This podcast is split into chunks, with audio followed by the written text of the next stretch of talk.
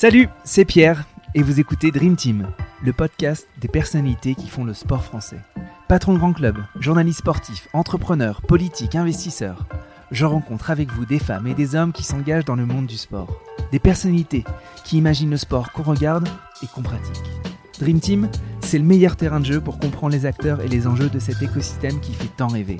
Je m'appelle Pierre Moreau, passionné de sport depuis toujours, et je compte bien vous apporter à chaque épisode un nouvel éclairage sur cette passion que nous avons en commun. J'espère que cette causerie vous plaira, et si c'est le cas, vous pouvez soutenir le podcast en le partageant à vos amis ou en mettant de belles étoiles sur les plateformes d'écoute comme iTunes ou Spotify. Allez, c'est parti pour cette nouvelle causerie, bonne écoute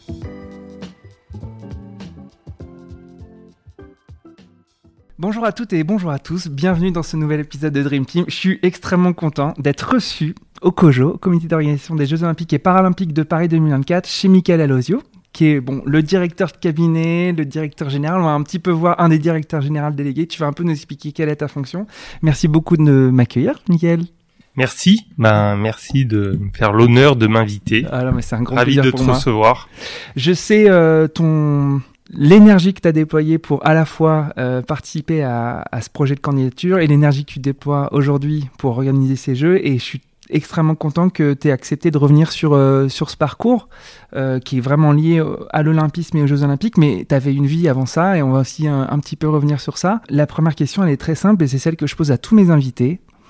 C'est comment on s'entraîne à devenir Michael Alosio Oula. Comment on s'entraîne? On mange beaucoup de burrata Non, euh, non, non. euh, comment on s'entraîne Euh, Ben, peut-être. Enfin, en tout cas, moi, ce qui a changé ou ce qui a compté, c'est que j'ai poussé la porte d'un club sportif, un club de taekwondo. Et je pense que ça, ça a pas mal structuré les choses. Donc, si on veut s'entraîner, j'invite tout le monde à aller pousser la porte d'un club. Mhm. Voilà, moi j'ai découvert le taekwondo, une passion. Je me suis construit après dans, dans le haut niveau. Ça a été très structurant pour la suite de mon parcours. Je Mhm. pense que le- l'élément sans doute déclencheur qui a le plus compté, ça a été ma, ma rencontre avec un club sportif de taekwondo dans ma ville, à Aix-en-Provence, la UC Taekwondo. D'accord. Voilà. Euh, c'est hyper structurant en effet sur le début de ta carrière, le taekwondo. euh, on y reviendra. Pourquoi le taekwondo et qu'est-ce que tu as trouvé dans le taekwondo qui, du coup, t'a structuré comme tu, comme tu le dis? J'ai commencé entre guillemets assez tard, enfin j'ai commencé à 13 ans, là où be- beaucoup de gamins commencent vers, vers 6 ou 7 ans. Je pense comme beaucoup de gamins, j'aimais bien les films d'arts martiaux, mais j'avais jamais franchi le cap. Et, euh, un jour, il était venu à la maison un, copain qui était un peu comme un, cousin, un ami de la famille. Il m'avait montré dans le jardin un coup de pied retourné sauté. qui m'avait vachement impressionné. Je lui ai dit, mais c'est quoi? Il avait fait du taekwondo. Et j'étais tombé sur une affiche d'un club dans ma ville quelques semaines après. Du coup, j'avais poussé la porte de ce club-là. Donc c'est une rencontre euh, d'un ami qui m'avait euh, montré ce, truc-là, qui m'avait marqué, qui a, qui a un peu changé, à mon avis, la, suite de mon parcours. et, et du coup, euh, bon, tu t'es investi à partir de 13 ans dans ce club de taekwondo et pratiquement à la sortie de tes études, euh, tu embrasses une carrière dans le monde du sport, euh, associatif, fédéral. Qu'est-ce qui a fait que tu as voulu prendre ce chemin Euh, Il y a eu quoi comme déclic Quelle rencontre ou... Bah, je pense que hum, j'ai commencé à pratiquer, du coup ça m'a plu assez vite. J'ai obtenu des résultats, donc j'ai eu la chance d'être champion de France en cadet, en junior, en senior. Euh, j'ai terminé cinquième des championnats du monde, donc j'étais dans cette dynamique où finalement le sport est devenu une très grande partie euh, de mon emploi du temps. On s'entraînait, euh, voilà, je, je, je faisais presque que ça, même si j'avais des, des études en parallèle, mais on s'entraînait euh, entre deux et quatre fois par jour. Donc du coup, à ce moment-là, le sport est devenu l'élément central de ma vie, et alors qu'avant, j'avais peut-être pas forcément imaginé faire ma vie professionnelle dans le sport, et que c'était un loisir. À partir de ce moment-là, ça a basculé, et je me suis imaginé travailler dans le sport. Donc c'est sans doute quand j'ai été en équipe de France de taekwondo, que pour la première fois, je me suis dit, ah, ça m'intéresse, et j'aimerais au-delà de, de ma vie de pratiquant, euh, bosser dans le sport, et Ouais. ça s'est fait après naturellement. Et, et qu'est-ce qui t'intéressait dans cette projection de bosser dans le monde du sport? Bah, en, en fait, quand on découvre une passion, enfin voilà, le, le sport, l'entraînement, ou qu'on a une sorte de révélation, euh, c'est- dur de, de se dire qu'on va professionnellement re- revenir sur quelque chose de classique. Mhm. Euh, J'ai la chance depuis que je bosse, depuis un peu plus de 20 ans, d'avoir de pas avoir l'impression de bosser. Enfin, c'est des charges lourdes, mais on, on a un rapport. Enfin, c'est jamais, ça n'a jamais été un job alimentaire. Ouais. Donc il y a ce, ce moteur qui est la passion, qui est le sens qu'on donne à notre projet. Du coup, j'ai découvert ça et on n'a pas envie que ça s'arrête. Et on sait que quand on est tête, ben ça s'arrête. Et du coup, on a envie de garder un peu cette flamme et de, de rester dans le monde du sport pour jamais rebasculer dans une vie un peu normale Mhm. d'un job d'un job normal. Et donc, c'était quoi cette vie anormale dans le monde du taekwondo euh, Ah, cette vie anormale, des années donc, donc, 2000 c'était. Alors j'ai d'abord été responsable du département formation et ensuite je suis devenu directeur du haut niveau. Ouais. Donc euh, je, je dirigeais euh, les, les différentes équipes de France de taekwondo, Ouais. de ceux qui préparent les jeux, euh, en passant par les plus jeunes, les cadets, les juniors. Et c'est assez passionnant. J'étais un, un bon athlète, mais j'étais pas un grand athlète. Mhm. Euh, C'est quoi la différence entre un bon athlète je, je pense que bah c'est euh, je vois j'étais champion de France euh, dans Ouais. les différentes catégories d'âge j'étais en équipe de France j'ai fait des, des podiums sur des open donc des grands open internationaux j'ai fait cinquième des championnats du monde mais j'étais ni champion du monde ni champion d'Europe donc c'est ça la différence pour moi euh, et euh, et du coup de c'est intéressant de basculer de se dire mais finalement l'enjeu là c'est comment on va accompagner les autres pour qu'ils réalisent leur potentiel et des athlètes qui euh, étaient euh, parfois bien meilleurs que moi. Ouais. Enfin, il y a des générations assez extraordinaires en taekwondo, de Pascal Gentil à Ouais. Gladys Sepang, de Anne-Caroline Graff, à Abin Yaré, qui était vice-champion olympique à, à Rio, euh, et euh, que j'ai eu assez jeune en, junior. Donc c'est assez passionnant de se dire qu'on va accompagner ces talents-là pour, pour les aider à réaliser tout leur potentiel. Donc c'est assez, assez chouette. C'était euh, le taekwondo était nouvellement olympique, euh, discipline olympique au moment où tu étais largement lourdement investi dans, dans la Fédé et dans, dans le haut niveau. Est-ce que quand on s'investit dans une carrière comme ça d'éducateur euh, de haut niveau, donc on forme les gens qui sont censés avoir les médailles, euh, est-ce qu'il y a une brique patriotique dans cet engagement? Euh, C'est quoi les ressorts de, de cet engagement Tu as fait une école de commerce, tu aurais pu en effet embrasser une toute autre carrière. Je suppose que le sport fédéral, le monde fédéral, et notamment le taekwondo, ne sont pas les carrières qui font les, forcément les plus rémunératrices. Donc, est-ce que c'est éduquer est-ce que c'est amener des gens à l'Olympisme qui, qui, qui qui Qu'est-ce qui t'animait dans, dans, tout ça?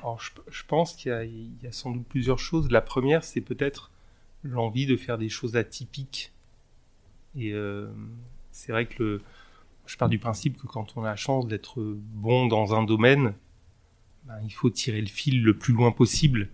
Et euh, c'est vrai que je, je mesurais la chance de ne pas avoir un job classique de consultant dans une boîte. Ou... Mhm. Donc il y a, il y a sans doute peut-être inconsciemment le fait de rechercher ça et de rechercher des missions, des fonctions euh, ben, qui quelque part sont assez atypiques et nous font vivre des choses assez extraordinaires et puis la dimension émotionnelle de ce qu'on vit. Mhm. C'est des aventures humaines complètement dingues, c'est des émotions euh, très fortes quand on gagne ou quand les équipes ont des super résultats.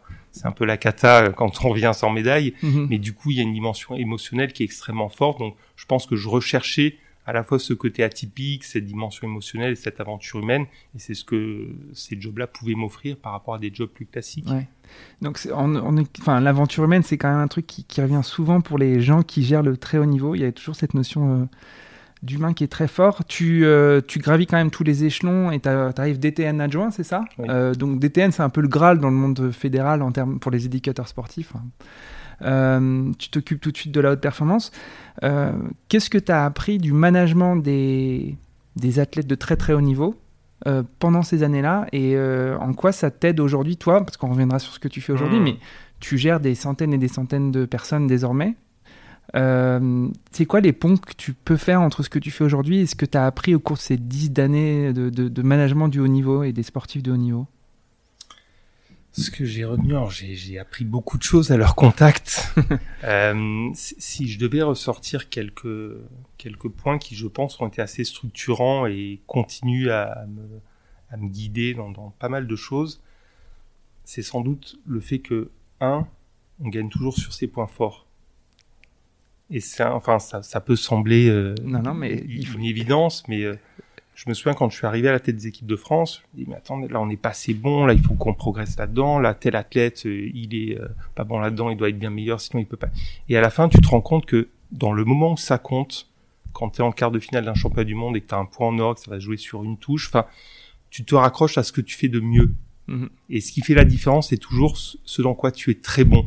Et que le défi, ben, il est d'abord de capitaliser là-dessus, de bonifier ça. Mhm. Et du coup, ça m'est resté euh, pour me dire, mais finalement, à chaque fois, sur tous les projets que je porte, enfin, c'est quoi notre point fort sur lequel il faut qu'on capitalise?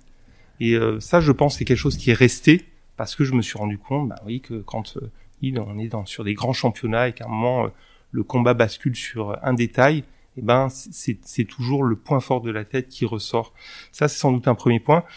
La deuxième chose que, que j'ai retenu sans doute de, de cette période-là, c'est le fait que dans le sport de niveau, tu as un moment le résultat, donc tu peux pas tricher, tu as gagné ou tu as perdu, euh, tu as la médaille ou tu l'as pas, et ça t'oblige à te concentrer sur ce que tu peux toi faire de mieux, mhm. sans te préoccuper de ah les autres ont dû faire ça, euh, là ça a été mal fait par un tel. En fait, on s'en fout. Mhm. Qu'est-ce que toi tu peux faire de mieux pour être certain de maximiser tes chances de réussite. Mhm. Et ça aussi, c'est quelque chose qui, qui m'est resté de dire, mais ne laissons pas d'énergie sur le reste, à chaque fois, on se concentre sur ce que individuellement on peut faire de mieux. C'est quelque chose que j'ai essayé de partager aussi avec les équipes.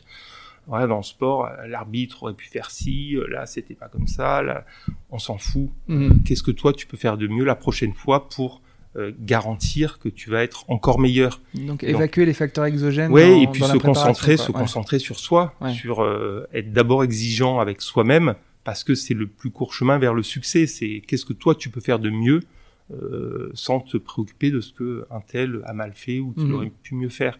Et j'ai apprécié aussi des athlètes, ceux qui réussissent sont ceux qui ont cette exigence-là vis-à-vis d'eux-mêmes avant de voir les défauts chez les autres. Mhm. Peu importe, c'est euh, comment moi je vais compenser ça pour être certain que le défaut d'un tel ou, ou la lacune d'un système parfois ne me perturbe pas et ne, ne m'empêche pas de réaliser mon ambition, mon rêve.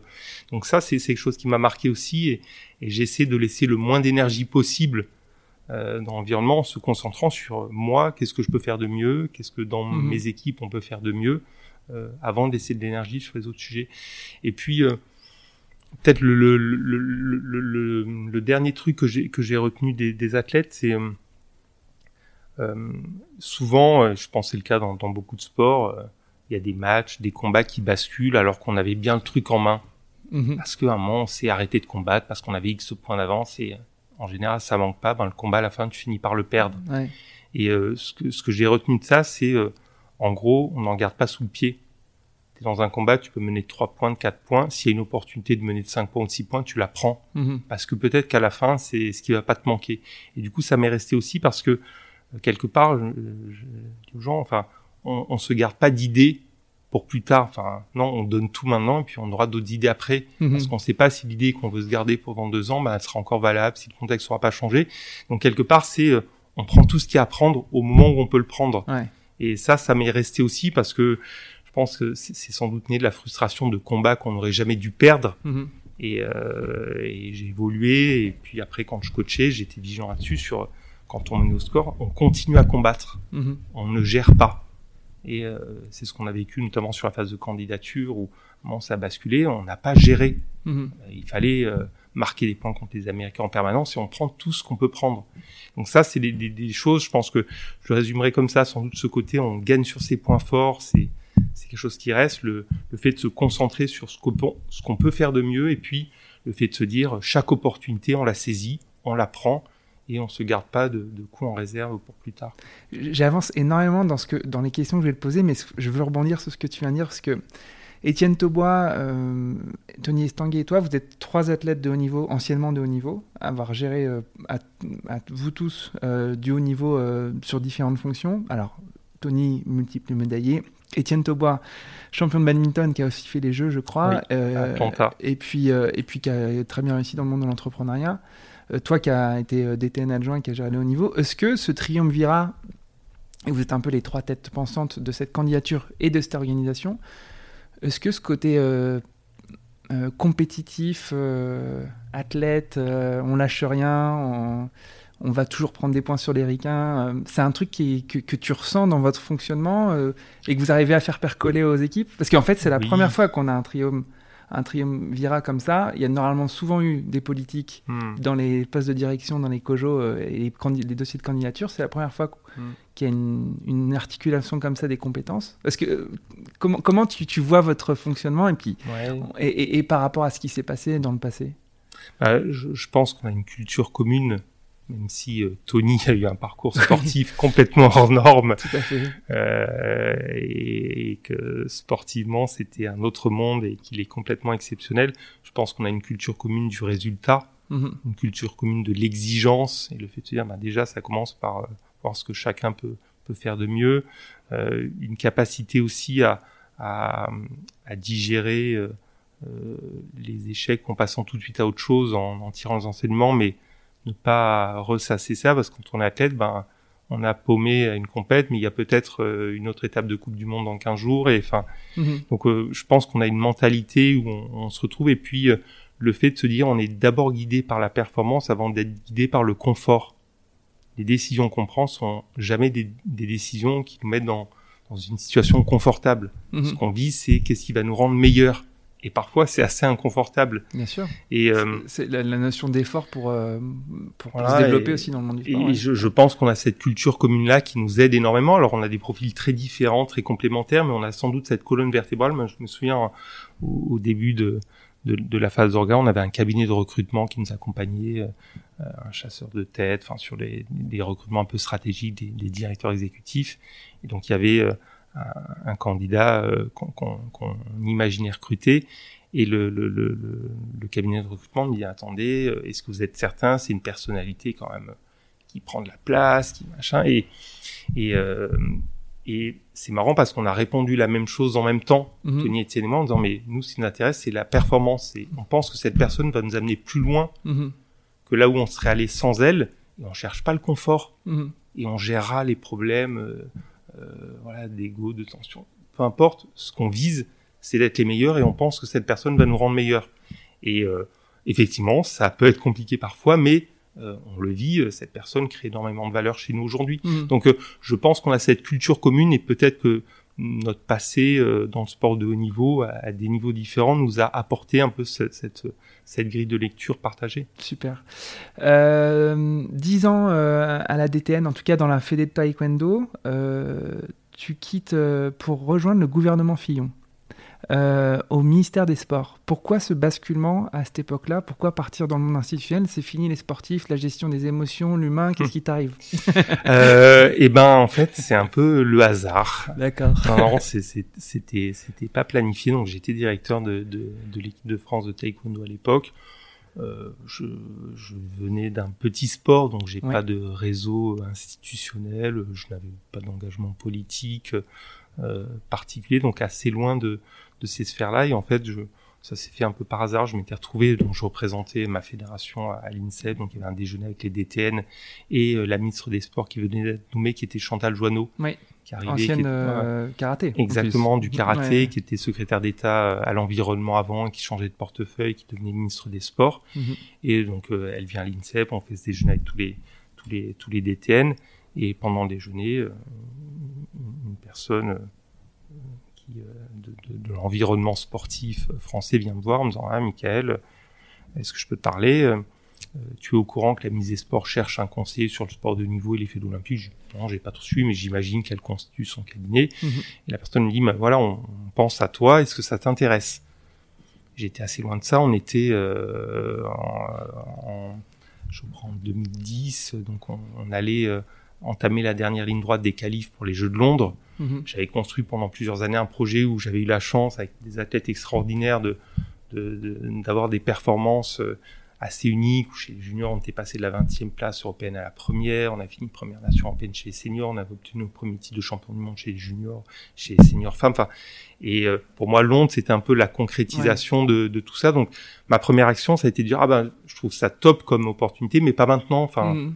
Euh, je veux finir Londres. Et je pense que ça a surpris la personne. Il était sûr, est-ce que tu veux pas quand même les rencontrer? Je dis oui, je peux les rencontrer. Donc la personne revient me voir en me disant, bah voilà, t'as rendez-vous tout à l'heure euh, à 18h avec la, la directrice de cabinet de la ministre. Mhm. Et je sors de là, j'appelle le DTN, dont j'étais très proche, euh, euh, Philippe Bouedo. Je lui dis, ben voilà, on vient de me poser. Il me dit, mais enfin, il faut que tu y ailles, c'est une opportunité professionnelle, tu vas t'élargir, sortir du cadre du taekwondo et de ta discipline que tu maîtrises, tu vas avoir plein d'autres choses. T'as pas mal d'idées pour le sport, ça va être l'occasion de, de, de, de partager ça. Donc c'est presque lui qui me dit, mais euh, te pose pas la question, enfin, si tu as la possibilité, si t'es choisi, il faut que tu le fasses. Quoi. Et toi, à l'époque, tu enfin, t'étais pas arrivé à la fin d'un cycle? Non, t'allais finir ce cycle, mais tu te projetais pas sur quelque chose? Non, non, non. Moi, le, le, le, théoriquement, la voie classique, et ce qui aurait été la voie classique, ça aurait été d'aller jusqu'à Londres en tant que directeur du haut niveau, et peut-être après de devenir DTN et prendre la suite de, de Philippe, mhm. euh, qui était le DTN à l'époque. Donc, je me projetais pas forcément, et c'est cette opportunité-là qui a changé un peu les plans. Et euh, ouais, mais je me rends compte dans ma carrière, il y, a rarement eu des choses planifiées. Ouais j'ai sans doute une bonne étoile et j'ai dû être au bon endroit au bon moment. Mais... En tout cas, tu, tu quittes, je disais, l'émotion, euh, l'opérationnel sportif, on va dire, du haut niveau pour euh, l'institutionnel, la gouvernance, l'administration. Qu'est-ce que tu apprends de ces euh, 3-4 années? Parce que tu es, au cabinet, mais après, tu, tu, seras attaché olympique à Londres. Tu rentres dans une, complètement une autre dynamique professionnelle. Euh, et puis, on va évidemment parler des Jeux olympiques, mais qu'est-ce que tu Qu'est-ce que tu apprends pendant ces années? Euh, C'est quoi? C'est apprends à être un politique, tu apprends à être un, homme de dossier, un homme de réseau? Qu'est-ce qu'on apprend pendant ces années? Euh, Qu'est-ce qu'on apprend? Beaucoup de choses. Non, je pense que la, première chose que j'ai appris sans doute à ce moment-là, c'est euh, à m'adapter parce qu'on sort d'un environnement qu'on connaît, qu'on maîtrise, le taekwondo. Moi, je suis arrivé en cabinet m'a montré mon bureau. Euh, on m'a dit deux heures après, tu as une rime. Je ne savais pas ce que c'était. C'est une réunion interministérielle. Euh, on m'a dit, bah, ce soir, il faut que tu fasses une note pour la ministre. Je ne savais pas comment on faisait, donc j'ai demandé à mon assistante, est-ce que tu peux m'en sortir des exemples de notes? Donc déjà, on apprend à, s'adapter euh, très vite. Et ça, je pense, c'est important parce que finalement, je me rends compte que dans ma carrière, j'ai eu la chance, chance, je sais pas si c'est la chance, mais j'ai rarement occuper les mêmes fonctions ou reproduire. J'ai à chaque fois eu des fonctions que je n'avais jamais occupées précédemment. Mhm. Et quelque part, ça m'a peut-être aussi euh, rassuré sur la capacité à m'adapter dans un environnement nouveau, avec des, un environnement que je connaissais pas, des codes qui n'étaient pas les miens. Euh, après, peut-être ce que ça m'a appris aussi, c'est que euh, pour obtenir la décision, il faut, euh, il faut avoir sans doute le bon timing et euh, identifier les, les, bonnes personnes qui peuvent décider euh, si on veut vraiment euh, obtenir une décision, comment on s'y prend. Moi, je sais que j'ai eu la chance de bosser sur un dossier qui était la retraite des sportifs de haut niveau, qui était un dossier qui, qui était dans les tuyaux depuis pas mal d'années, qui n'avait pas abouti. En gros, le principe était simple, c'était de considérer que les athlètes dans beaucoup de sports retardent leur entrée sur le marché professionnel à cause de leur carrière sportive et du mmh. coup ont perdu des années de cotisation. Et comment mmh. on peut compenser ça en euh, leur permettant de, de, prendre en compte certaines années mhm. dans le haut niveau pour pas que qu'ils soient perdants à l'arrivée par rapport à des gens normaux qui, mhm. à la suite de leurs études, commencent à bosser euh, à 25 ans. Et voilà, ben, comment on fait aboutir ça Qui on doit mettre dans la boucle pour être certain que l'addition aboutisse On sait qu'on va avoir des, des freins d'un côté, des oppositions de l'autre. Donc euh, ça m'a sans doute appris à mieux décrypter les circuits de prise de décision. Et ça, c'est important et ça a compté sans doute pour la suite euh, parce que euh, ouais, c'est, il faut, faut pas juste avoir la bonne idée, il faut bien comprendre comment va se prendre la décision mhm. et comment je vais développer les bons arguments au bon moment avec les bonnes personnes. Ok. Donc c'est pas mal comme apprentissage quand il faut euh, oui. quand il faut lancer un dossier de candidature pour des jeux. Euh, on va pas passer trop trop de temps sur ces années que j'ai appelées les années institutionnelles, tu m'excuseras. euh, tu as été attaché olympique, euh, et je disais euh, tout à l'heure, tu as, as, aussi géré une structure sur les relations internationales pour le sport français pendant quand même un an et demi, deux ans, c'est ça? Oui, alors en fait, je suis parti à Londres en tant qu'attaché olympique à chaque édition des Jeux.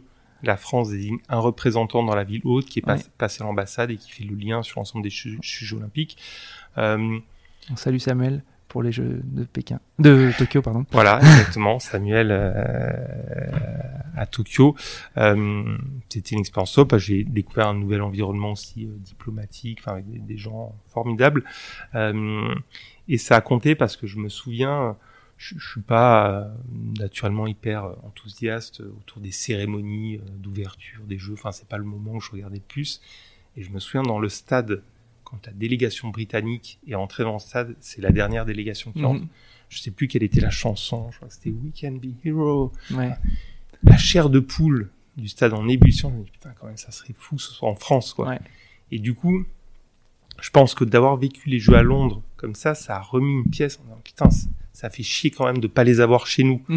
Donc, on les avait perdus. voilà, on, les les avait perdus, perdus euh, ouais. en 2005, ouais. euh, à l'époque où c'est Londres qui avait été qui avait été choisi et quelque part ils ont réalisé des jeux extraordinaires. Ouais.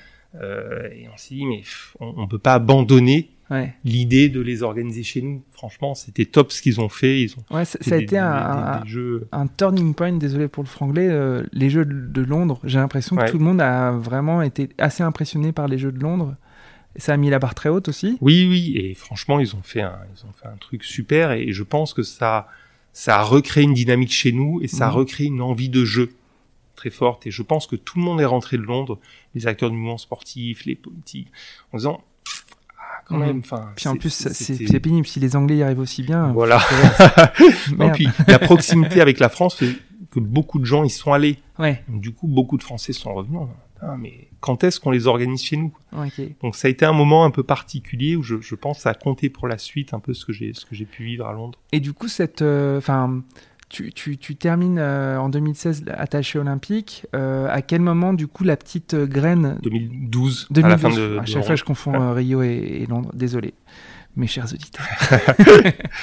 Euh, à quel moment tu te, tu- comment ça se crée chez toi l'envie de, de participer au projet de candidature? Et, et, et c'est quoi le chemin pour, pour, pour y arriver? Là encore des rencontres, enfin le, le hasard quand je rentre de Londres, c'est le moment où la ministre des Sports de l'époque avait changé, qui était Valérie Fournéron Ouais, et Qui était Denis, passé sur le podcast, ouais. voilà et Denis Masseglia qui était Ouais. euh, à l'époque le président du CNOSF. Qui est passé sur le podcast. Eh ben, que des gens top, euh, bah, qui ont beaucoup compté euh, dans, le projet Paris 24.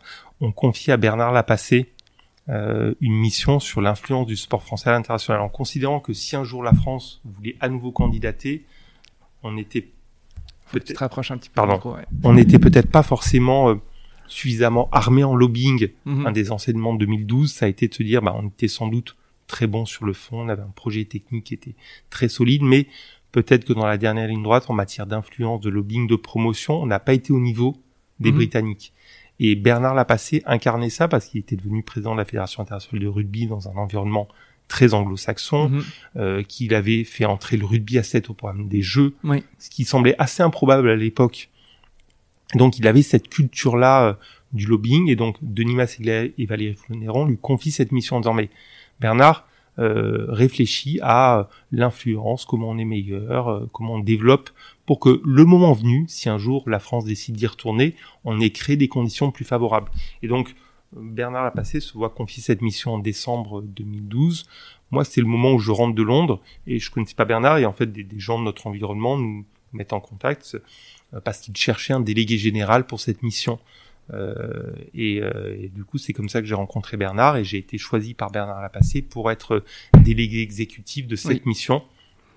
Et c'est euh, dans ce cadre-là, on a fait pas mal de choses. On a créé des, des parcours de formation, on a accompagné des candidatures de Français dans les instances internationales, on, on a structuré pas mal de projets. Et c'est dans ce cadre-là qu'on a euh, rédigé l'étude d'opportunité sur une candidature française. Mhm. C'est comme ça que je me suis retrouvé connecté au projet.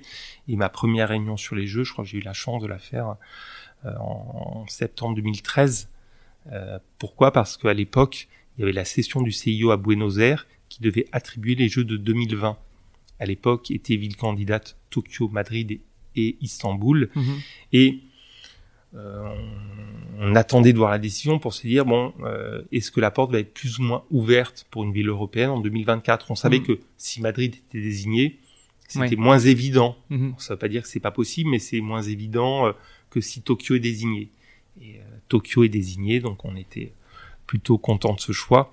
Et euh, la question se posait de comment structure la démarche. Et c'est comme ça que je me suis retrouvé sur le projet olympique euh, avec Bernard Lapassé à cette époque. Je suis ravi que tu aies, cité de nouveau Valérie Fournéron, qui est quand même pas mal à l'origine de cette candidature, euh, avec plein d'autres évidemment, hein, mais euh, son, son action a été quand même fondamentale et ces jeux, c'est aussi un peu grâce à elle.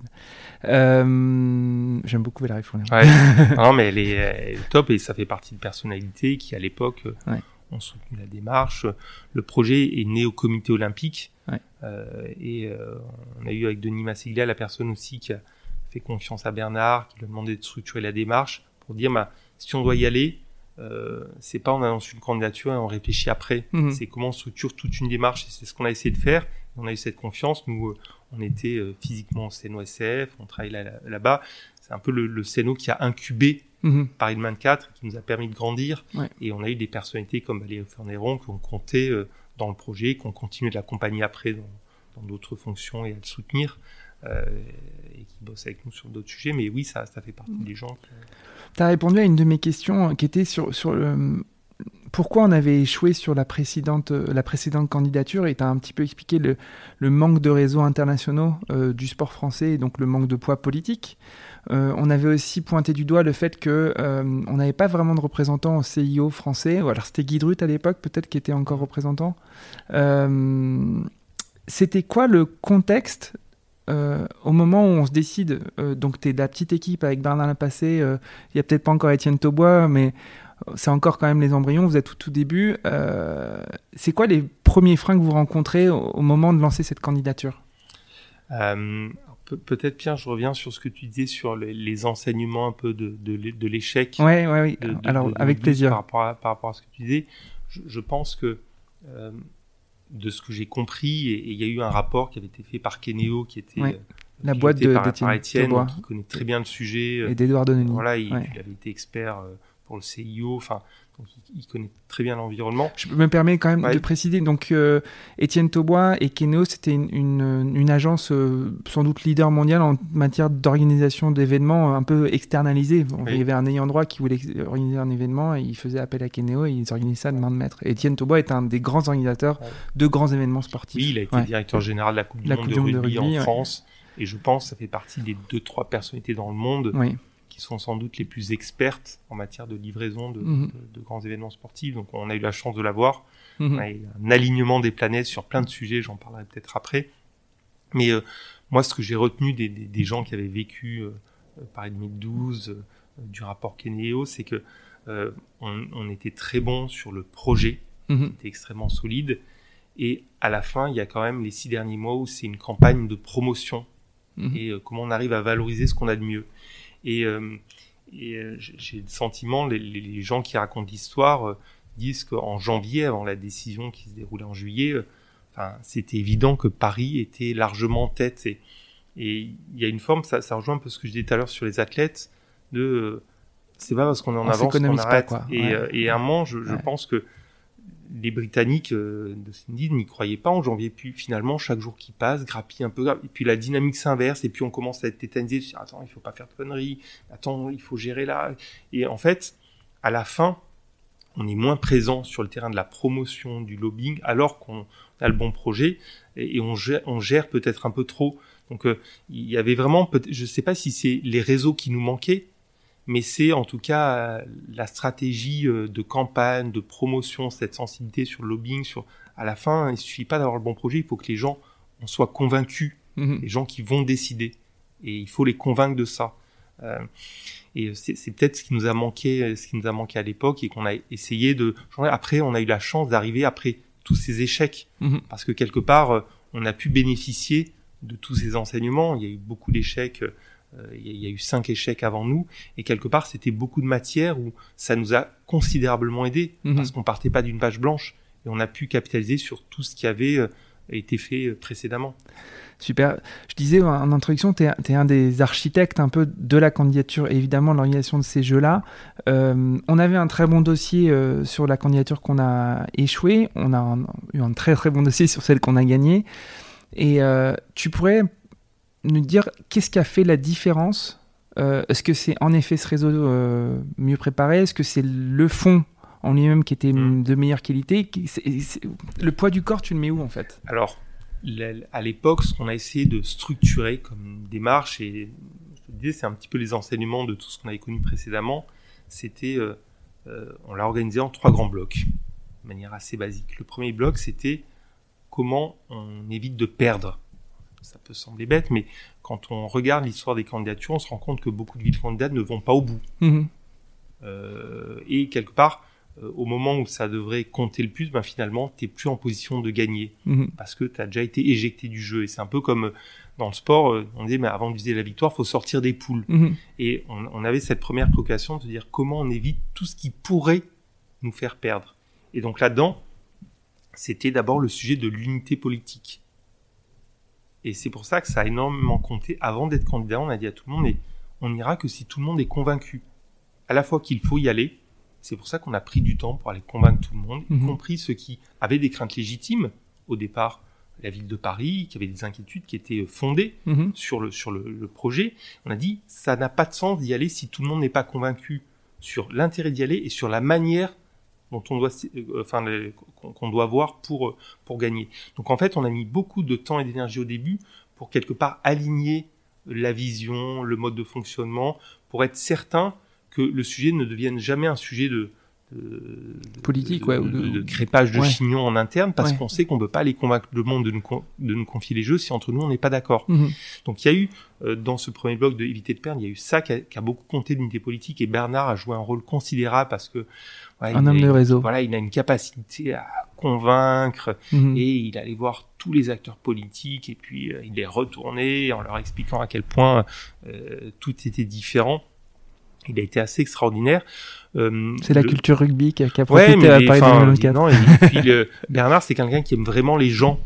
Enfin, c'est pas quelque chose de fin, vous le mettez dans un taxi, Ouais. euh, au bout de 15 minutes. Euh, disait la même chose. toute la vie Ouais. du, du chauffeur de taxi.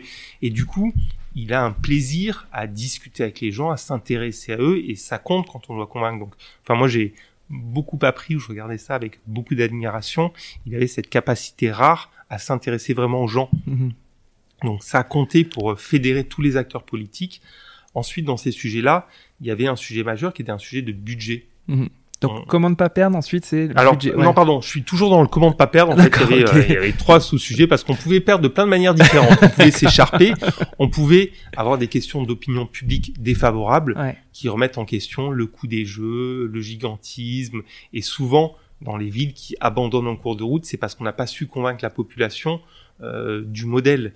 Et du coup là, on s'est dit mais attendez, ce, ce combat-là, c'est un combat qui est difficile à gagner. Mhm. Donc il faut qu'on le, euh, il faut le résoudre à la base. Et du coup, on a pensé à un projet qui s'appuie sur 95% de sites existants temporaires. Donc Mhm. à partir du moment où on a fait ça, on avait réglé le sujet polémique du budget, Ouais. du dérapage budgétaire. Non, on n'est pas Sochi, on n'est pas Pékin, on n'est pas Rio. On construit entre 10 et 15 fois moins que tous ces projets-là. Mhm. Euh, on a un seul équipement spécifiquement construit pour les jeux. Donc le risque de dérapage euh, n'existe pas. ouais. Existe- Donc on, existant. on- on a Mhm. tué un peu et il n'y a jamais eu en phase de candidature de polémique sur ce sujet-là, alors que ça a empoisonné beaucoup d'autres projets de, de, de candidature. candidature. ouais. Puis le dernier sujet qui est un, un sujet de société majeur, c'est le sujet environnemental. C'est-à-dire comment ces grands événements sont pensés différemment. Et moi, je me souviens, notre premier partenaire institutionnel, ça a été WWF. Mhm. On leur a dit, mais venez autour de la table et rendez-nous meilleurs. C'est quoi un modèle de jeu plus durable? Et ce sont des gens qui sont pas naturellement euh, euh, pro-JO. Et en fait, Mhm. on, on a créé un comité de l'excellence environnementale présidé par Isabelle Autissier. On a mis autour de la table des ONG. Et on leur a demandé de nous aider à construire un modèle différent. Et euh, on a aujourd'hui une empreinte carbone de moins 55% par rapport à toutes les éditions précédentes des jeux. Donc il y a eu tout un travail de fond. Et finalement, ces sujets qui peuvent être des sujets polémiques parce que les acteurs politiques ne s'entendent pas, parce que la population remet en question le projet pour des questions budgétaires, ou alors il y a des polémiques environnementales avec des ONG très mobilisées qui, rendent difficile le fait de, se consacrer à la victoire, ben, on a réussi à régler ces problèmes-là euh, euh, dès le début. Mhm. Donc ça, c'était le premier bloc. Éviter Eh, de perdre. Voilà, éviter de perdre et ça a compté. Du coup, on a eu assez peu de polémiques en phase de candidature. Tout C'est passé était- crème. voilà. Donc euh, il y a eu un, un gros travail. ni- Des gens comme Bernard ont été, euh, ont été, euh, ont été, ont été vraiment euh, formidables là-dessus. Ensuite, on avait un deuxième bloc qui était de se dire c'est quand même plus facile de gagner avec un bon projet et les bons porteurs de projet. Donc euh, euh, nous on avait beaucoup de gens qui disaient mais euh, le projet ça compte pas. De toute façon on l'a bien vu en 2012, on avait le meilleur projet, on n'a pas gagné. On a quand même la conviction que c'est plus facile de vendre un très bon projet qu'un moins bon. Mhm. Donc on a mis quand même beaucoup d'énergie sur le projet, sa qualité, euh, sa compacité, enfin tous les sujets qui comptaient pour les membres du CIO. On a mis euh, beaucoup d'énergie, puis on avait l'expérience d'Étienne, enfin qui, euh, qui, qui était très forte là-dedans. Surtout qu'on arrivait après euh, après Rio, euh, euh, c'était une décision qui intervenait après les Jeux de Rio. On savait que le modèle, la dernière édition des Jeux allait être Rio, que c'est c'était un projet qui était pas très compact, il y avait des sujets de transport, donc on a essayé de penser le projet aussi par rapport à ça, de dire il nous faut le meilleur projet et puis il nous faut les bons porteurs. Mhm. C'était aussi un peu un des enseignements de 2012, c'est comment ce sont des acteurs du sport qui portent d'abord le projet. Donc c'était Bernard, c'était Tony, Tony, il arrivait quand dans la boucle Tony, il arrivait très tôt dans la boucle Mm. avec nous. Et en fait, Bernard a accompagné son, son, son éclosion et, et sa prise de responsabilité. C'est là qu'on voit aussi que Bernard, l'a passé, était assez exceptionnel. C'est que souvent, enfin, c'est difficile de, de lâcher. De lâcher, ouais, ouais, et là, sûr. au contraire, Bernard était là à se dire, mais pour que le CIO se projette, il faut qu'il se projette sur la personne qui livrera les jeux. Et c'est dans sept ans, et ça doit être euh, une personne plus jeune, un autre profil, et c'est Tony. Mhm. Et du coup, Bernard a mis beaucoup d'énergie pour accompagner Tony. Donc, euh, euh, au début, euh, coprésident avec Bernard, c'est Bernard qui a poussé pour qu'il soit coprésident, et puis petit à petit, il lui a donné une place de plus en plus grande dans le projet. Et euh, c'était marrant parce qu'on a eu un événement euh, à la Philharmonie, euh, je me souviens plus en quelle année, euh, quand on, je pense que c'était en 2016, euh, en février 2016, où on remettait la première partie de notre dossier au CIO. Donc on a fait un événement à la Philharmonie, et ce jour-là, c'est Tony qui a, pour la première fois, un peu euh, pris la parole, incarné le, projet et entré dans une nouvelle dimension. Donc Tony a comme ça grandi très vite. Euh, grâce à Bernard aussi qui, qui l'a bien aidé, mais il était présent dès le début et il a pris de plus en plus de responsabilités jusqu'à aujourd'hui euh, diriger complètement diriger complètement le projet. Donc, Donc, on a le eu bon ce, porteur de projet. voilà, ce, deuxième bloc où on a mis beaucoup d'énergie sur le, le fond du projet, les bons porteurs avec Bernard, Tony et la place des athlètes. Mhm. Les athlètes étaient hyper Très présents dans le projet. Ouais. On a reçu la commission d'évaluation, il y avait des athlètes partout sur tous les sites, ils étaient très engagés à nos côtés. Euh, donc euh, ça a beaucoup compté parce que et, et ça a surpris à l'international. En gros, les, les gens comprenaient pas que pour la première fois on s'écharpait pas entre nous, euh, que il me dit mais on pose la question à l'un ou à l'autre, euh, c'est hyper aligné. Enfin, vous Mhm. nous avez pas habitués à ça les Français. Mhm. Euh, et donc ça, ça s'est passé de manière assez assez fluide et, cette question du projet technique, elle a compté parce que dans la dernière ligne droite, quand avec les Américains, ça c'est un petit peu Donc tendu. Los Angeles, les Voilà, Américains. ouais. les, les, les, les fédérations internationales considéraient que le projet de Paris 24 était beaucoup plus abouti. Et finalement, ça a beaucoup compté dans les prises de position à la fin, on en parlera peut-être. Mhm. Et ce projet euh, technique, euh, il nous a bien aidé.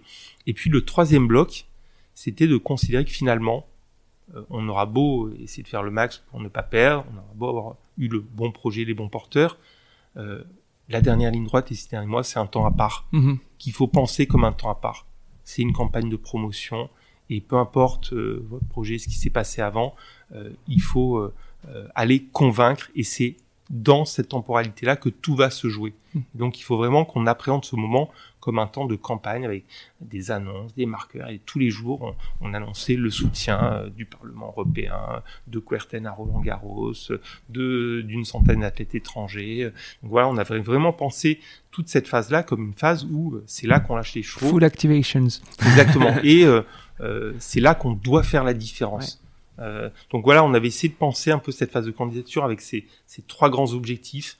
On sécurise des sujets polémiques pour éviter de se retrouver en difficulté. On prend du temps et de l'énergie pour avoir le bon projet. Et puis, on ne n'oublie pas qu'à la fin, c'est une décision de 100 personnes, les membres du CIO, et qu'il faut les avoir convaincus dans la dernière ligne droite qu'on est les meilleurs pour faire quelque chose de grand avec Ouais. leurs Jeux olympiques et paralympiques.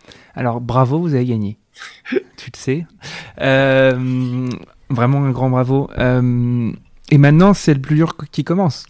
Oui. En fait, la phase de sélection est terminée. Euh, tu mais mais je crois que tu crois pas si bien dire. Je crois que c'est Le Monde qui avait titré euh, Le plus dur commence. Ouais. Ah ouais, je savais pas. quand tu on vois. avait gagné, je s'est dit ah, laissez-nous souffler quelques minutes. On était tout contents d'avoir gagné et surtout dans la dernière ligne droite où ça a été assez euh, assez intense parce que à partir du moment où le sujet est devenu un sujet de, de compétition entre Los Angeles et Paris, euh, on savait que euh, le meilleur prendrait 24 Mhm. et l'autre se 28, rabattrait sur ouais. 28. Ouais. Et, et en gros, la question, c'était du coup dans la dernière ligne droite, comment on tue le match Et c'était marrant parce qu'on avait une séquence, enfin marrant, c'était euh, intéressant, on avait une séquence, alors on a eu la journée olympique, je sais pas si tu te souviens à l'époque, mais on Troca, avait- non? euh, non, on avait une piste d'athlétisme sur la scène, Ah oui, oui, je me on a rappelle. fait des choses Ouais, assez dingues et rappelle. c'était euh, quelques semaines avant la session du CIO à Lausanne, donc ça avait eu Mhm. un retentissement, il y a eu des reportages au Japon, enfin, donc voilà, chaque jour on essayait de marquer les esprits, un- ça a été un moment très fort de la candidature, et on avait une session du CIO à Lausanne en Mhm. juillet, qui à l'origine est un brief technique. Donc on a, euh, je sais plus combien de temps, on avait trois quarts d'heure de présentation euh, technique aux membres du CIO, trois quarts d'heure de questions-réponses. En fait, on s'est dit, mais à la sortie de Lausanne, la décision devait intervenir en septembre. on savait que le CIO allait ce jour-là voter pour le principe de la double attribution, oui ou non. Mhm. Est-ce qu'en sept ans, on attribuera les deux éditions Et on savait qu'après Lausanne, euh, celui qui serait le moins fort euh, allait se rabattre dans les 28, semaines qui suivent ouais. euh, en disant, mais finalement, j'ai bien réfléchi Mhm. et euh, 2028, c'est bien mieux pour moi. Ouais, ouais. Et donc, c'est marrant parce que Lausanne est devenue, quelque part, l'étape la plus importante pour nous. Et en fait, on avait un cahier des charges CIO qui était un brief technique. On s'est un petit, on a pris quelques libertés Mhm. euh, par rapport à ça et on a pensé Lausanne comme c'était la dernière étape. Donc le président de la République est venu à Lausanne. Euh, on a parlé, enfin Tony a, a- Tony a eu un discours qui était absolument pas technique, Mhm. euh, mais il a parlé de, de, de- de son expérience des jeux, d'une histoire très personnelle qui était euh, le fait qu'il avait dû battre son frère pour aller au jeu, c'est un truc qu'il avait jamais raconté. Enfin, Mhm. donc on, on- on a pensé Lausanne comme un truc très différent et c'était assez marrant parce que toute cette fin, la fin de la candidature a été assez extraordinaire jusque voilà à l'annonce des Américains quelques semaines après qui ont dit que finalement c'était bien mieux pour eux 2028 et on est entré dans la phase que tu Ouais, décris. la phase la plus dure. On va y, on, va, y on va, on va rentrer dedans à fond. Euh, tout ça, euh, c'est financé par qui? Toute cette intelligence, toutes ces activations euh, qui c'est Parce qu'en fait, euh, je, je me rends compte que, en effet, il y avait un tas de dispositifs bon, qui ont marché, c'est super. Et c'était quelle modalité de dispositif de financement à l'époque? Alors euh, la phase de candidature c'était un modèle hybride Mhm. 50% financé par des partenaires privés et 50% par des partenaires publics. Donc on avait à l'époque un budget de 60 millions d'euros. Et euh, je m'en souviens parce qu'à l'époque, quand on avait annoncé ça, gens avaient dit Michael, vous n'y tiendrez jamais. Pyeongchang, c'était plus de 100 millions d'euros de budget. On dit si, si, on va faire avec ça. Mhm. Et à la fin, on a rendu de l'argent. Euh, et comment on a fonctionné? Il y avait euh, 30 millions qui étaient apportés par les acteurs publics, 10 millions villes, 10 millions régions, 10 millions États Mhm. euh, et euh, 30 millions par des partenaires privés, donc les grands groupes qui se sont associés, euh, BNP, LVMH, etc. Et donc c'est comme ça qu'on a financé toute la phase de candidature, les études techniques, les déplacements internationaux, les films de promotion, les événements, tout était financé euh, par ce budget-là. Mhm. Et ensuite, quand on est devenu comité d'organisation, le modèle économique change complètement et on est sur un modèle où 98% de nos revenus sont aujourd'hui financés par des fonds privés. C'est la billetterie, notre programme de marketing et l'apport du CIO qui euh, provient des droits télé et des partenaires top. Euh, donc voilà un petit peu comment comment c'était financé. Bon, du coup, euh, lendemain, de- lendemain de fête, donc vous avez fait une super fête, vous avez gagné. Euh, Qu'est-ce qui se passe Donc, le trio est quand même déjà constitué. Euh, Il y a Étienne, il y a toi euh, et il y a Tony. Euh, vous, êtes, vous passez dans une phase d'exécution. En fait, vous avez pitché un projet théorique, mais qui l'est pas. hein. mais en fait, j'essaie de, de recoller ça par rapport un peu au monde de l'entrepreneuriat. Mais tu viens pitcher ton idée, et puis finalement, les gens te donnent les sous pour l'effectuer. Mais par contre, vous n'avez pas beaucoup de temps, et puis vous allez passer de 3 à 4000 Oui. en très peu de temps. Qu'est-ce qui se passe? Raconte-nous comment ça se passe. Alors, euh, qu'est-ce qui se passe? Euh, Déjà, on relit ce qu'on a écrit dans le dossier de candidature pour se dire, oh là là, qu'est-ce qu'on a promis? Euh, Et non, non con- concrètement, euh, déjà, on, on doit dissoudre le comité de Oui. candidature. Donc, c'était une structure juridique, juridique, c'était un GIP. On avait des salariés du comité de candidature et beaucoup de fonctions ont du sens en phase de candidature, mais c'est pas forcément des métiers qu'on retrouve Mhm. en phase d'orga. Donc, en gros, on dissout une structure on garde une vingtaine de personnes dont les fonctions correspondent euh, à, à la suite du projet et on recrée une entité différente qui est le comité d'organisation des jeux. Mhm.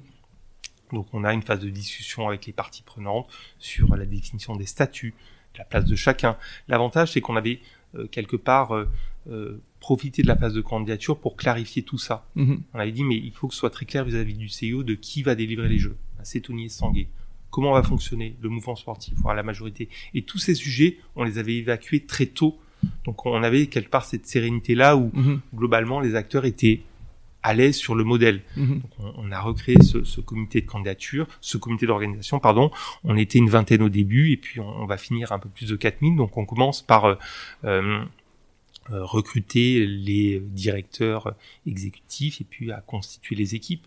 Donc euh, on grandit très vite, on est aujourd'hui à un peu plus de 500 et puis on va continuer à grandir euh, jusqu'à la fin des jeux. C'est une organisation assez particulière parce qu'en fait on n'a jamais de de sas où on se stabilise. Mhm. En fait, on ne fait que grandir, puis d'un coup, ça s'arrêtera à la fin des Jeux paralympiques. Donc c'est assez, c'est un peu un ovni en termes Tu peux, nous, tu peux un peu ouvrir la cuisine et nous dire euh, qui fait quoi entre Tony, entre Oui. Étienne, entre toi, les directeurs exécutifs, euh, rapidement parce que. On- mais c'est intéressant de savoir comment ça se passe. euh, Alors, Tony est vraiment dans une fonction de président exécutif. Donc, c'est lui qui.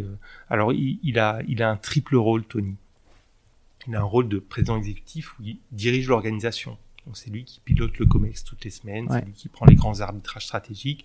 C'est sa responsabilité à la fin de décider de ce qu'on va faire ou pas. Il a une autre fonction qui est euh, éminemment importante d'engagement de tout l'écosystème. Il faut euh, animer des communautés euh, sportives, euh, des acteurs publics, euh, de la ville de Paris à l'État, euh, des collectivités hautes à des territoires terres de jeu. Donc il y a toute une logique d'engagement sur les partenaires privés. Donc il a aussi une fonction au-delà du pilotage de la structure et des décisions en interne, mhm, euh, d'animation de tout cet écosystème qui fait la force des jeux. mhm. Puis là, une troisième fonction qui est de représentant un peu grand public. Vous avez des journalistes, des médias, sont passés en plus d'athlètes, euh, nous aident terriblement. Donc, euh, il a ce, ce triple rôle où il est à la fois le patron tous les jours ici, et puis il embarque l'écosystème et il le représente vis-à-vis du grand public. Donc ça, c'est ce que fait Tony. Étienne, qui est directeur général, lui, va garantir la cohérence de tout ce qu'on fait Mhm. quand on prend une décision euh, dans une direction ou quelqu'un d'autre, ben, ça a un impact RH, euh, ça a un impact euh, sur nos services généraux, ça a peut-être un impact juridique. Et Étienne garantit la cohérence de tout ça pour être certain euh, que tout va bien s'articuler et sa connaissance des grands événements est, une chance extraordinaire. En plus de ça, euh, il, euh, euh, euh, supervise un certain nombre de directions pour éviter que tous les sujets nous remontent tous les jours à Tony et euh, il, il met un peu plus d'énergie, notamment sur tous les sujets liés aux opérations des jeux. Donc c'est Mhm. monumental. C'est, on doit délivrer l'équivalent de 869 épreuves sportives. Donc c'est euh, l'organisation sportive, le transport, la sécurité, l'hébergement, enfin tout ce qui va Ouais. nous permettre de livrer. Et parfois, enfin, je, je trouve que ces dernières années, on a eu tendance à oublier la complexité des jeux. Oui, mais on sait faire en France, Mhm. on, organise des grands événements. L'échelle des jeux est sans commune mesure avec Ouais. tout ce qu'on a fait. Pour donner un point de comparaison, euh, les jeux, c'est 13 millions et demi de billets, là où l'euro, qui est un méga événement, c'est 2 millions, un peu Mhm. plus de 2 millions et demi de billets. Donc voilà, c'est- des échelles complètement hors normes Mhm. qui changent la, la manière de délivrer. Donc Étienne supervise tout ça, qui est euh, le cœur d'activité euh, de Paris 24. Également toutes les fonctions ressources, RH, de la finance juridique, euh, technologie. Et puis euh, il y a toute la partie aussi euh, sur les revenus, euh, billetterie, hospitalité, produits dérivés. Euh, donc euh, il, euh, en plus de son rôle de directeur général de mise en cohérence de tout ça, Mhm. il, il met beaucoup d'énergie sur le suivi de ces directions-là. Mhm. Et moi, je mets plus d'énergie sur des des- d'autres directions, l'héritage, Mhm. les affaires publiques, la communication, l'engagement, la culture. Donc on s'est réparti un petit peu comme ça les rôles entre Tony, Etienne et moi. Et, euh, comme on a une grande confiance les uns envers les autres, c'est vraiment une chance. Enfin, au quotidien, ça, ça fonctionne extrêmement bien. Euh, Étienne, on le disait, il a, organisé des, gros gros événements. C'est le monsieur, c'est l'homme événement euh, internationaux. euh, donc, loin de moi de l'idée de dire que c'est facile pour lui. Hein, et que, et qui... En fait, la question vers laquelle euh, j'arrive, c'est euh, on a un Tony Estanguet qui est euh, qui n'a aucune expérience. Euh, c'est combien de budget de, des JO C'est euh, 3,9 milliards d'euros. Donc on- 4 milliards d'euros de budget, donc c'est- c'est- c'est- c'est- c'est- il y a peu d'entreprises qu'on, qui, voilà. Comment Tony Estanguet, mais en fait vous trois, est-ce que vous avez le vertige parfois Euh, Est-ce que est-ce que c'est Tony qui tient vraiment la barque euh, alors que c'est lui qui est après le, plus inexpérimenté dans ces fonctions-là? C'est une, très bonne question. En fait, euh, Tony est euh, assez hors norme. hein. Je pense que euh, nous, on vit au quotidien et on comprend mieux pourquoi, jusqu'à Tokyo, en 120 ans de Jeux Olympiques, il y avait un seul Français qui les avait gagnés trois fois. Euh, voilà, il a un niveau d'exigence lui-même qui, est- complètement dingue. Et euh, Tony, il a une vraie vision du projet, une ambition. Euh, c'est Tony qui impulse toute la vision stratégique du projet. En gros, sa vision, elle est simple, de dire, on est la 33e édition des Jeux. C'est hyper difficile de réinventer quelque chose qui marche. Les audiences de Tokyo étaient encore meilleures que celles de Rio. Enfin, qu'est-ce qu'on veut proposer de différent? Mhm. Et quelque part, lui, il porte ça, enfin, il nous challenge tous les jours sur, euh, on va pas juste refaire ce que les autres ont fait. Mhm. Donc c'est euh, les réflexions qui ont abouti sur les épreuves de masse. On aura les premières épreuves ouvertes au grand public. C'est la réflexion, voilà, sur euh, la cérémonie d'ouverture en ville, Mhm. euh, où on aimerait avoir des centaines de milliers de gens euh, au bord de la Seine pour proposer la première cérémonie dans la ville. C'est des programmes comme Terre de Jeux, où euh, ça a beaucoup challengé en disant mais non, c'est pas normal que dans le modèle des jeux, il y ait que les collectivités qui accueillent des épreuves qui soient concernées. Donc euh, Tony a cette vision euh, et cette ambition pour le projet et il impulse ça de manière très forte. Il a une finesse de jugement et c'est marrant parce que il y a beaucoup de, enfin, on a que des directeurs qui ont tous des parcours professionnels assez, assez Ouais. dingues. Mais Tony va toujours mettre le doigt sur le véritable enjeu et alors même que techniquement, euh, Il est moins expert moins que- le sujet ouais. que l'expert transport, que l'expert euh, juridique.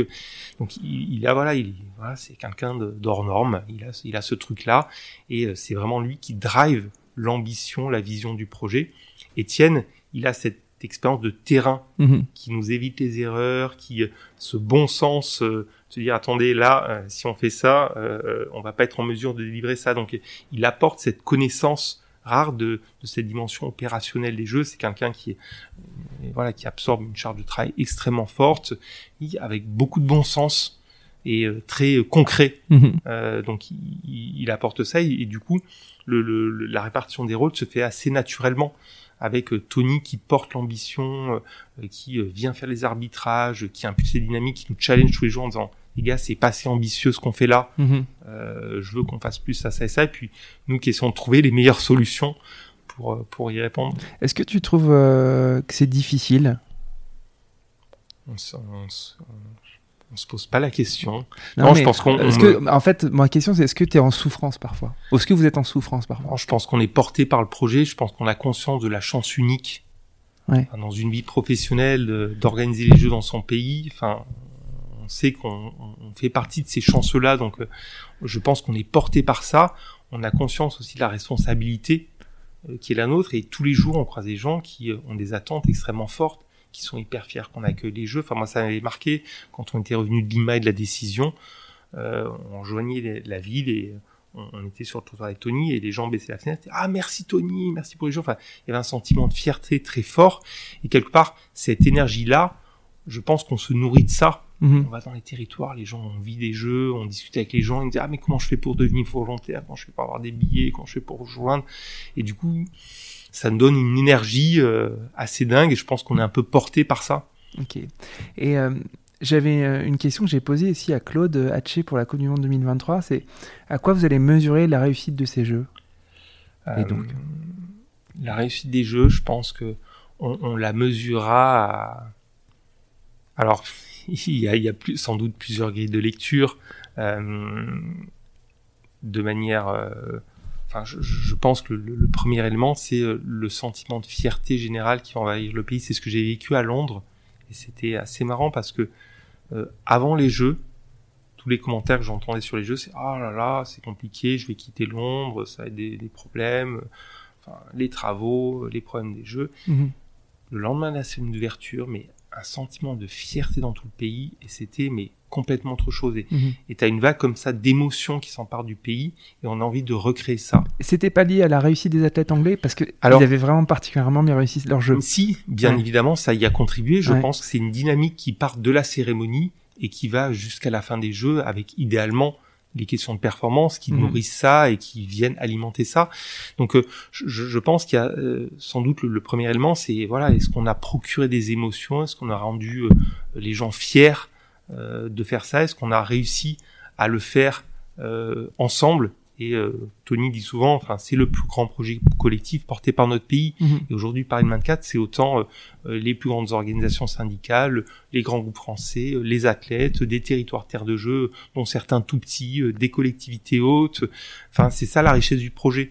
Donc, on, on a envie de, de relever ce défi-là ensemble. Et à la fin, on a envie que tout le monde se sente fier et que quelques grands moments des jeux euh, intègrent la mémoire collective. On se dit, mais euh, la scène d'ouverture, une épreuve, site, enfin quelque part qu'on en reparle encore dans 10 ans, dans 15 ans, on parle encore de la scène d'ouverture d'Albertville Mhm. comme d'un de, quelque chose qui a apporté quelque chose de différent. Donc, on espère que des choses comme les épreuves pour tous, le marathon pour tous, la manière dont on va délivrer les jeux, pas mal de choses resteront et euh, même sur des sujets qui sont moins grand public, sur la manière de délivrer des jeux par rapport à notre empreinte carbone, choses comme ça, on espère que c'est des choses qui vont rester aussi d'une édition à l'autre. Donc ça, c'est sans doute le, le, premier sujet. On a envie de rendre fier tout un pays, on a mmh. envie de rassembler les Français derrière ce projet qui est complètement dingue, partout en France, on a envie de vivre l'aventure tous ensemble. Et puis, on, on, aimerait le faire un peu différemment. Euh, dans le respect des contraintes budgétaires, avec une approche environnementale différente, et ça aussi, ça comptera, ça comptera. Ouais. Euh, tout à l'heure, je te parlais des, difficultés rencontrées ou la notion de, de souffrance. Euh, est-ce qu'il y a un sujet quand même qui, qui, qui, pourrait gâcher un peu la fête? Je suis désolé, je, je, mhm.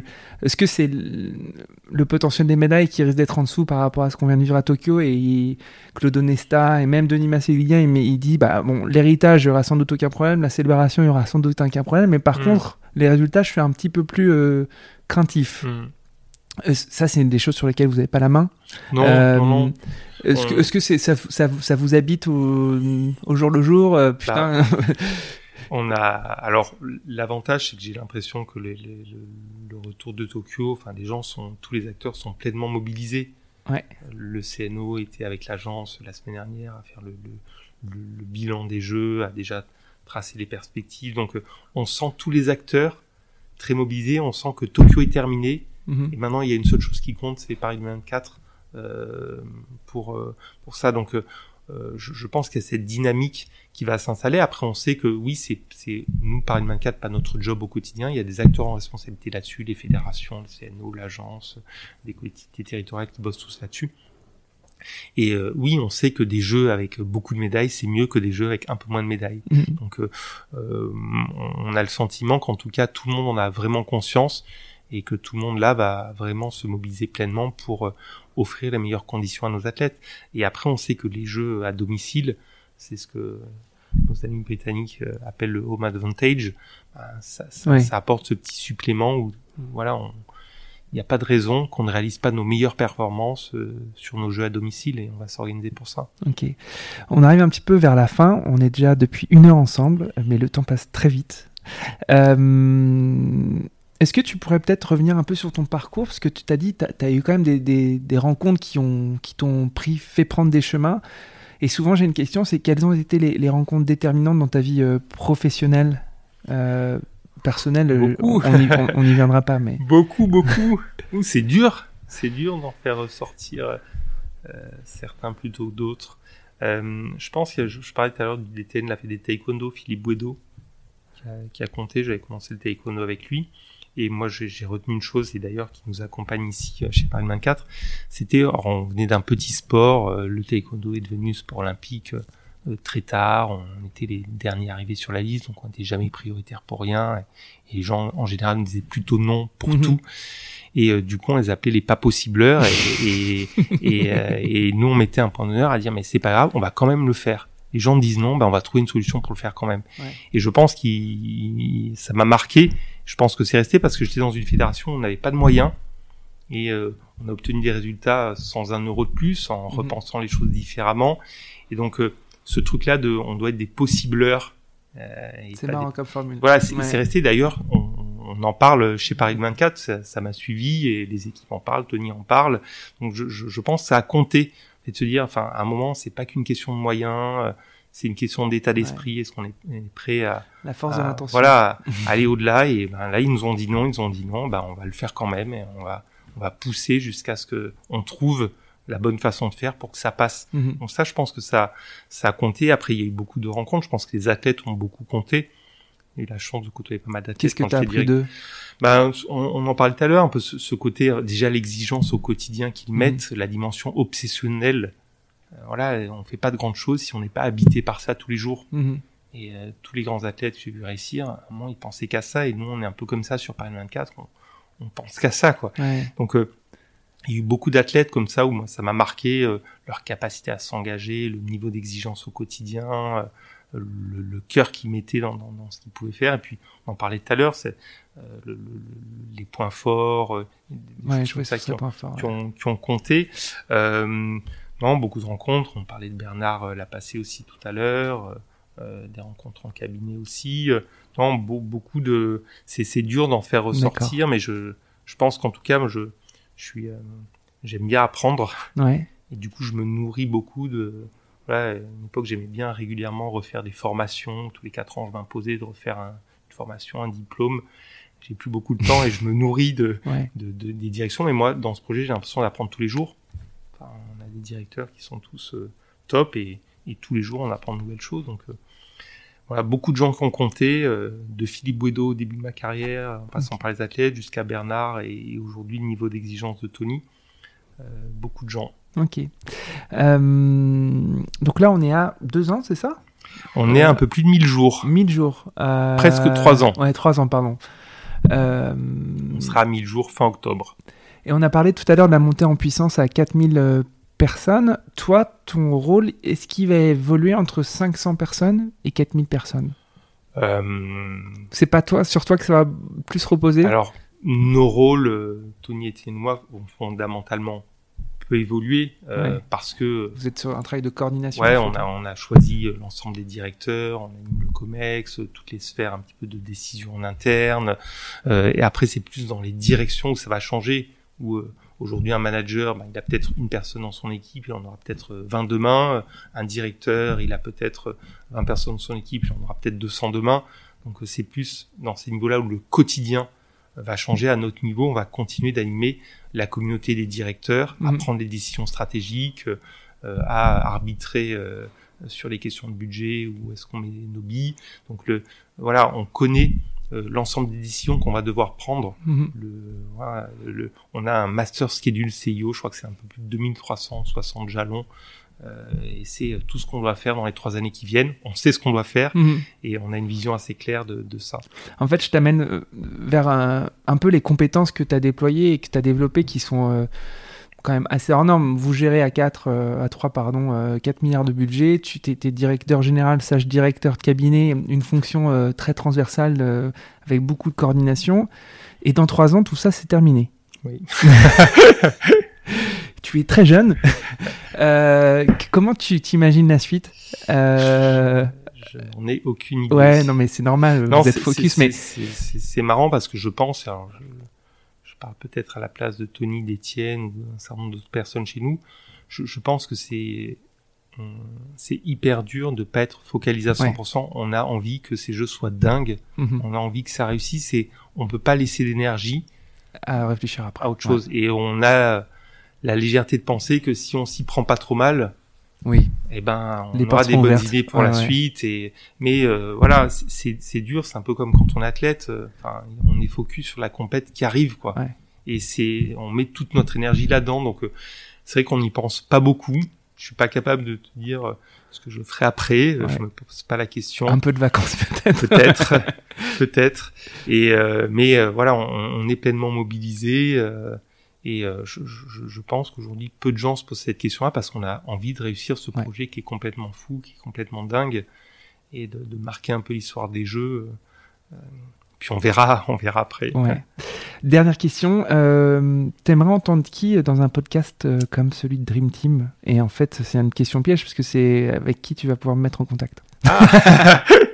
Barack pas- Obama. Pas forcément. Ah, Vas-y, si tu le connais bien. Non, non. euh, Euh, Mais sur le sport, je suis sur, pas sûr sur- qu'il est- sur le sport, je ne sais pas si tu as euh, déjà euh, eu dans ton podcast euh, des grandes dirigeantes du sport français. Je pense à Marie-Amélie Le Fur, Brigitte Oui, ouais. qui vient de rejoindre le CNO. Ouais. Je, je trouve ça intéressant Ouais, j'aimerais beaucoup avoir Brigitte. d'avoir d'avoir ces profils-là, des patronnes du sport français qui vont à la fois contribuer à la réussite des Jeux et de manière plus globale qui euh, Ouais. drive aujourd'hui euh, le développement du sport en France. Mhm. Je trouve ça intéressant. Ok. Bah, je, je, j'ai tenté Brigitte Henriquez pendant la campagne, mais je crois qu'elle était trop occupée pour venir sur le podcast, mais je retenterai ma si on chance. peut- si on peut aider. Cool. Et ben, merci, Mickaël. Merci beaucoup. Ça va, ça a été? Très bien. Cool. Non, Ciao. Salut. Merci d'avoir écouté Dream Team, j'espère que cette causerie vous a plu. Si vous souhaitez soutenir ce podcast, partagez-le à vos amis, mettez plein d'étoiles sur Apple Podcast ou sur Spotify. Mais surtout, parlez-en autour de vous, à vos amis passionnés de sport. Je vous assure que ça boostera le podcast. Vous pouvez aussi me suivre sur LinkedIn, sur Instagram ou sur Twitter en cherchant Dream Team Podcast. N'hésitez surtout pas à m'envoyer vos commentaires, à partager les épisodes en me taguant et bien sûr à me suggérer des invités. Pour amener le podcast le plus loin possible, j'ai besoin de vous. Encore merci pour votre écoute. On se donne rendez-vous à la prochaine coderie.